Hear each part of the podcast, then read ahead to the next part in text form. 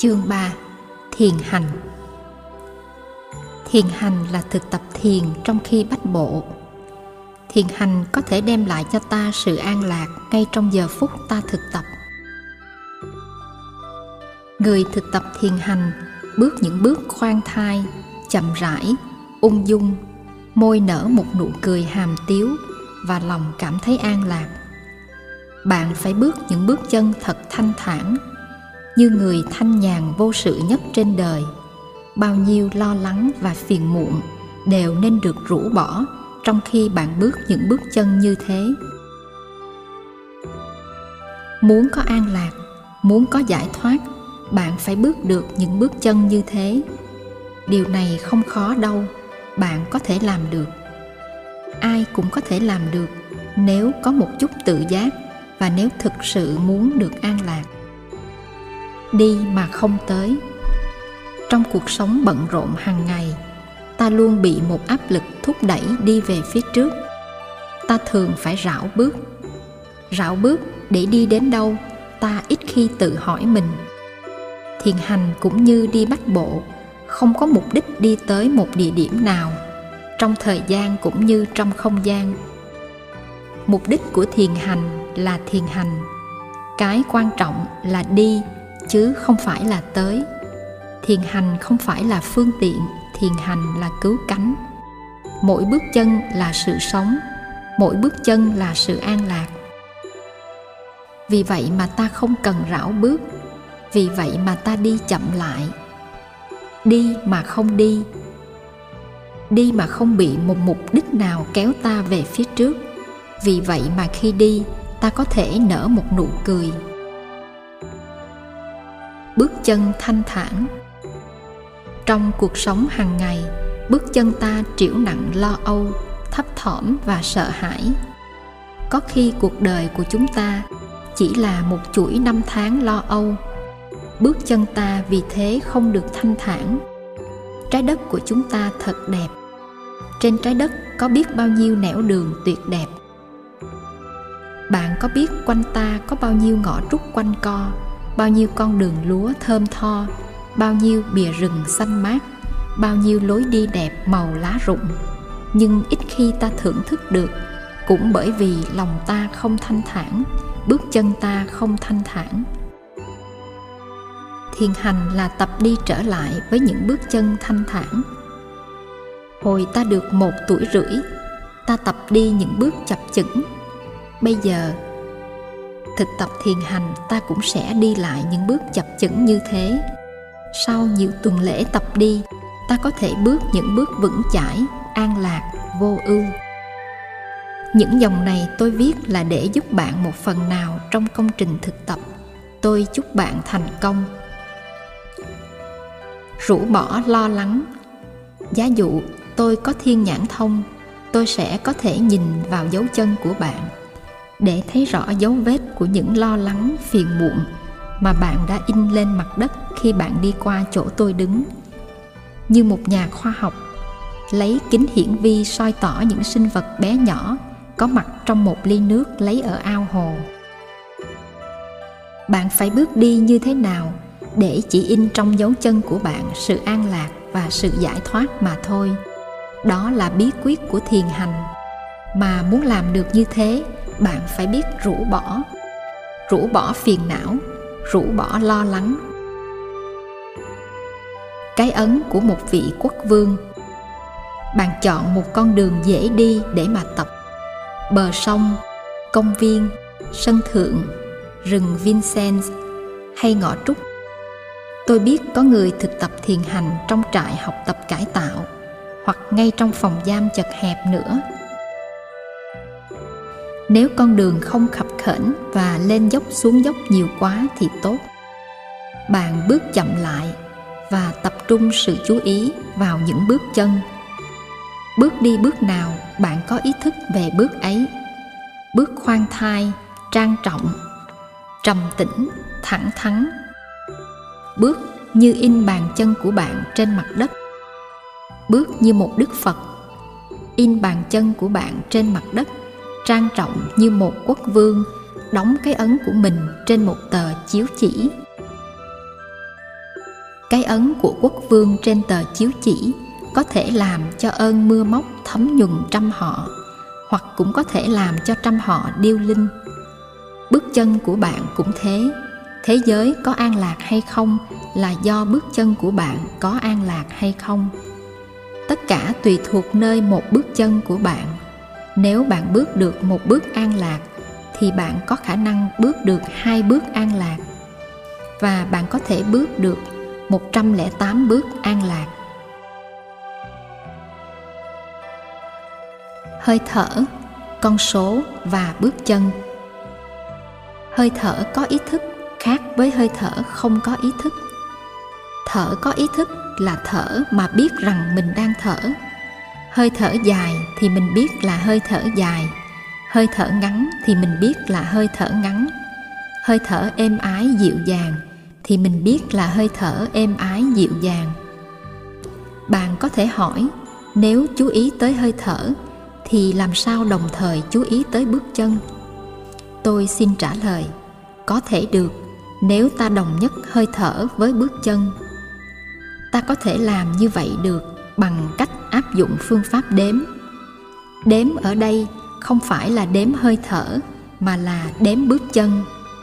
Nói một cách khác hơn là đo chiều dài của hơi thở bằng số lượng của bước chân. Ví dụ, trong khi thở ra thì tôi bước được mấy bước, và trong khi tôi thở vào thì tôi bước được mấy bước. Bạn bước chậm lại, nhưng đừng quá chậm trong khi bạn thở bình thường, đừng cố tình kéo dài hơi thở. Như thế trong vài ba phút, rồi bạn bắt đầu chú ý quan sát xem trong khi phổi bạn thở ra thì chân bạn bước được mấy bước và trong khi phổi bạn thở vào thì chân bạn bước được mấy bước. Như thế, cả hai thứ, hơi thở và bước chân, đồng thời nằm gọn trong sự chú ý của bạn.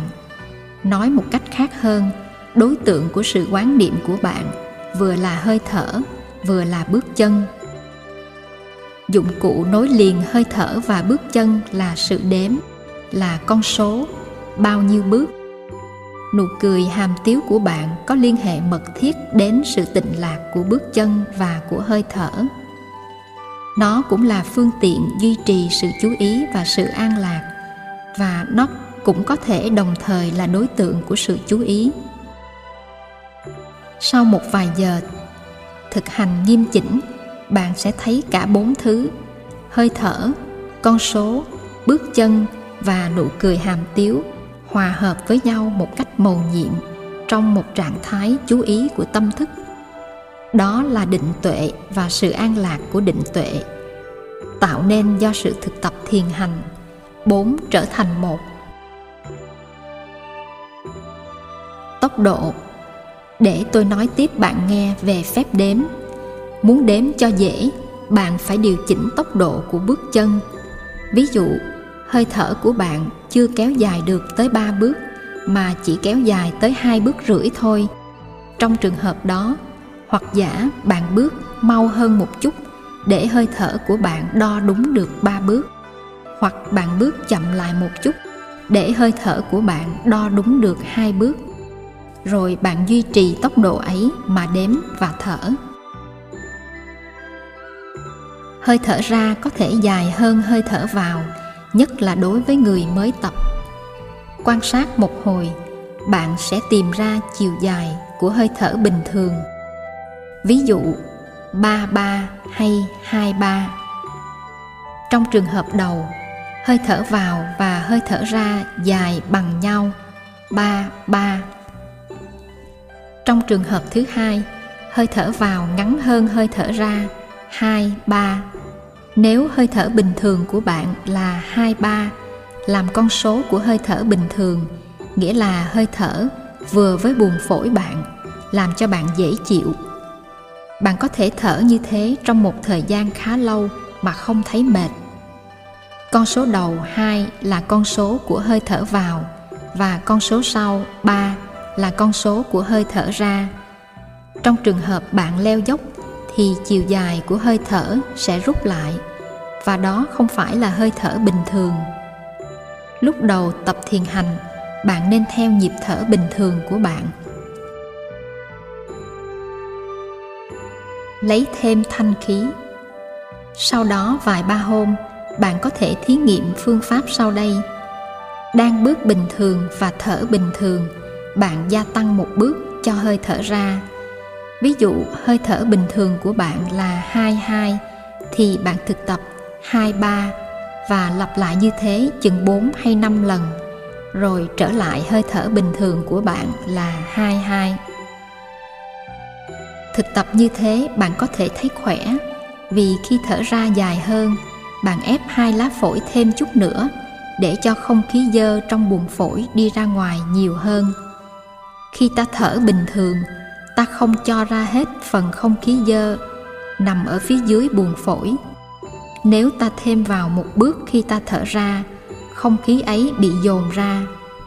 Tôi dặn bạn đừng thở quá, bốn năm hơi như vậy, vì tôi sợ làm nhiều hơn thì bạn sẽ mệt. Thở bốn năm hơi như thế rồi, bạn trở lại hơi thở bình thường. Lát nữa nghĩa là sau đó năm ba phút, bạn có thể làm trở lại cũng bốn năm lần thôi, rồi trở về hơi thở bình thường. Xin bạn nhớ cho là chỉ thêm một bước cho hơi thở ra, chứ đừng thêm cho hơi thở vào. Thực tập như thế vài ba lần hoặc vài ba hôm, bạn sẽ thấy có nhu yếu muốn thêm một bước nữa cho hơi thở vào. Buồng phổi của bạn như nói với bạn bây giờ nếu được thở ba ba, nghĩa là thêm vào một bước nữa cho hơi thở vào, thì sẽ khoan khoái lắm. Lúc ấy, và chỉ lúc ấy thôi, bạn mới thêm một bước cho hơi thở vào. Bạn thấy khỏe lắm.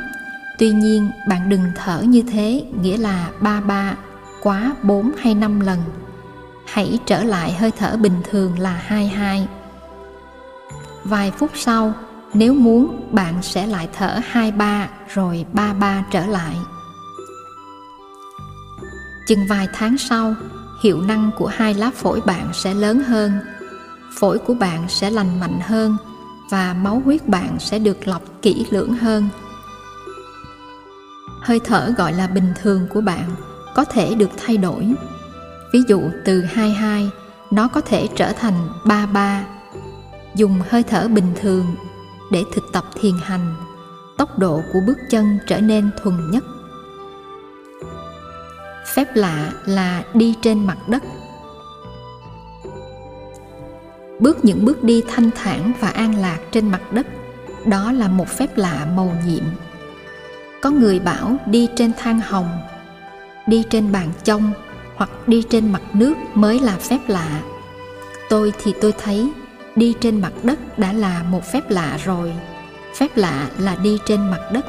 Tôi ưa cái đề sách ấy lắm. Giá dụ bạn và tôi là hai phi hành gia không gian. Chúng ta lên tới mặt trăng rồi, nhưng không trở về trái đất được vì phi thuyền chúng ta bị hỏng máy, mà chúng ta không có phương tiện nào sửa chữa được. Trung tâm không gian ở dưới đất không kịp thì giờ gửi một phi thuyền khác lên cứu chúng ta và chúng ta biết rõ rằng trong hai ngày nữa chúng ta sẽ chết vì hết dưỡng khí. Lúc đó trong bạn và trong tôi, chúng ta không còn mơ tưởng và ước ao gì khác ngoài sự được trở về trái đất xanh mát và thân yêu của chúng ta, để lại có thể bước bên nhau những bước đi thanh thản và vô ưu. Biết chắc là sẽ chết, chúng ta mới thấy được những bước chân trên mặt hành tinh xanh là quý giá. Giờ đây chúng ta hãy tự xem mình là những phi hành gia sống sót trở về được tới trái đất. Chúng ta phải bước thật sung sướng, thật an lạc trên hành tinh thân yêu của chúng ta. Chúng ta thực hiện phép lạ trong từng bước chân. Hoa sen nở dưới chân ta là như thế. Bạn thực tập đi, ý thức rằng mình đang bước những bước màu nhiệm trên mặt đất. Trái đất sẽ xuất hiện trước mắt ta và dưới chân ta như một thực thể màu nhiệm. Với chánh niệm đó, với phép quán tưởng đó, bạn có thể bước được những bước cực kỳ sung sướng trên mặt đất này. Chọn lựa đối tượng. Mục đích của thiền hành là sự tỉnh thức và sự an lạc. Tỉnh thức và an lạc cần được liên tục. Vì vậy, ta sử dụng tới hơi thở bước chân, con số và nụ cười. Sự phối hợp của bốn yếu tố này tạo nên niệm lực và định lực. Niệm là sự tỉnh táo, sự không quên lãng, sự có mặt của ý thức và sự nhớ biết. Chữ niệm vốn được dịch từ phạn ngữ smrti tiếng pali là sati. Còn định là sự ngưng tụ, tập trung, trạng thái không tán loạn và không đi lạc của tâm thức. Thiền hành tạo ra niệm, định và sự an lạc. Tuy vậy, không nhất thiết là bạn phải quy tụ được cả bốn yếu tố, hơi thở, con số, bước chân và nụ cười. Bạn mới đạt được chánh niệm và sự an lạc. Có khi chỉ cần bước chân mà thôi, bạn cũng đủ có chánh niệm và sự an lạc rồi. Khi chánh niệm và sự an lạc ấy rời rạc và không được liên tục, bạn mới cầu viện tới hơi thở, con số và nụ cười. Phối hợp hơi thở, con số và bước chân là điều mà ai cũng có thể làm được. Nhưng khi bạn đặt trọng tâm của sự chú ý vào bước chân, thì ý thức về hơi thở và con số có thể yếu đi. Như khi ta cắm lò sưởi điện, thì các bóng đèn lưu bớt. Điều đó không sao nếu bạn vẫn duy trì được chánh niệm nơi bước chân, bạn hỏi, nếu dồn hết niệm lực vào bước chân để quán tưởng, ví dụ quán tưởng bông sen đang nở dưới chân mình, thì làm sao còn thấy được những màu nhiệm khác như ngõ trúc mát hay bờ lúa thơm? Nếu bạn chọn trái đất khi nó xuất hiện, bàn chân bạn đặt lên mặt đất, tức thì bạn thấy cả đại địa dưới bàn chân bạn. Đại địa là trọn vẹn cả trái đất bạn có thể đồng thời thấy bàn chân bạn và cả quả địa cầu xanh. Nếu bạn muốn chú ý tới lúa thơm, tre mát hoặc cây lá ngoài trời, thì bạn dừng lại, duy trì hơi thở, bạn nhìn ngắm tất cả những thứ ấy theo sự chú ý của bạn. Bạn cũng có thể nở nụ cười hàm tiếu và duy trì nụ cười ấy mà không thấy gì trở ngại. Một lát sau, bạn lại tiếp tục thiền hành và chú ý tới bước chân những đoạn trên đây được trích ra từ cuốn Thiền hành yếu chỉ mà nhà xuất bản Lá Bối ấn hành vào năm 1983. Xin bạn tìm đọc cuốn này nếu bạn muốn có đủ mọi chỉ dẫn. Trong những khóa tu, mỗi ngày phải có một giờ thiền hành tập thể. Thiếu nhi cũng được tham dự vào giờ thiền hành này. Bạn có thể nắm tay một em bé để đi thiền hành. Ngoài giờ thiền hành chung, hễ lúc nào có được giờ rỗi rảnh là bạn có thể đi thiền hành riêng. Trong đời sống hàng ngày, mỗi ngày bạn nên để thì giờ để đi thiền hành. Nếu buổi tối mà thấy dễ buồn ngủ trong giờ thiền tọa thì bạn có thể thực tập thiền hành để thay thế. Thực tập thiền hành ta không đi chậm như khi đi kinh hành. Thực tập trong công viên hay ở bờ sông ta nên đi cho thật tự nhiên. Người ngoài nhìn vào, họ không thấy gì lạ. Tuy nhiên, lúc đó ta vẫn đang thực tập. Càng tự nhiên thì thiền hành càng có nội dung tươi mát.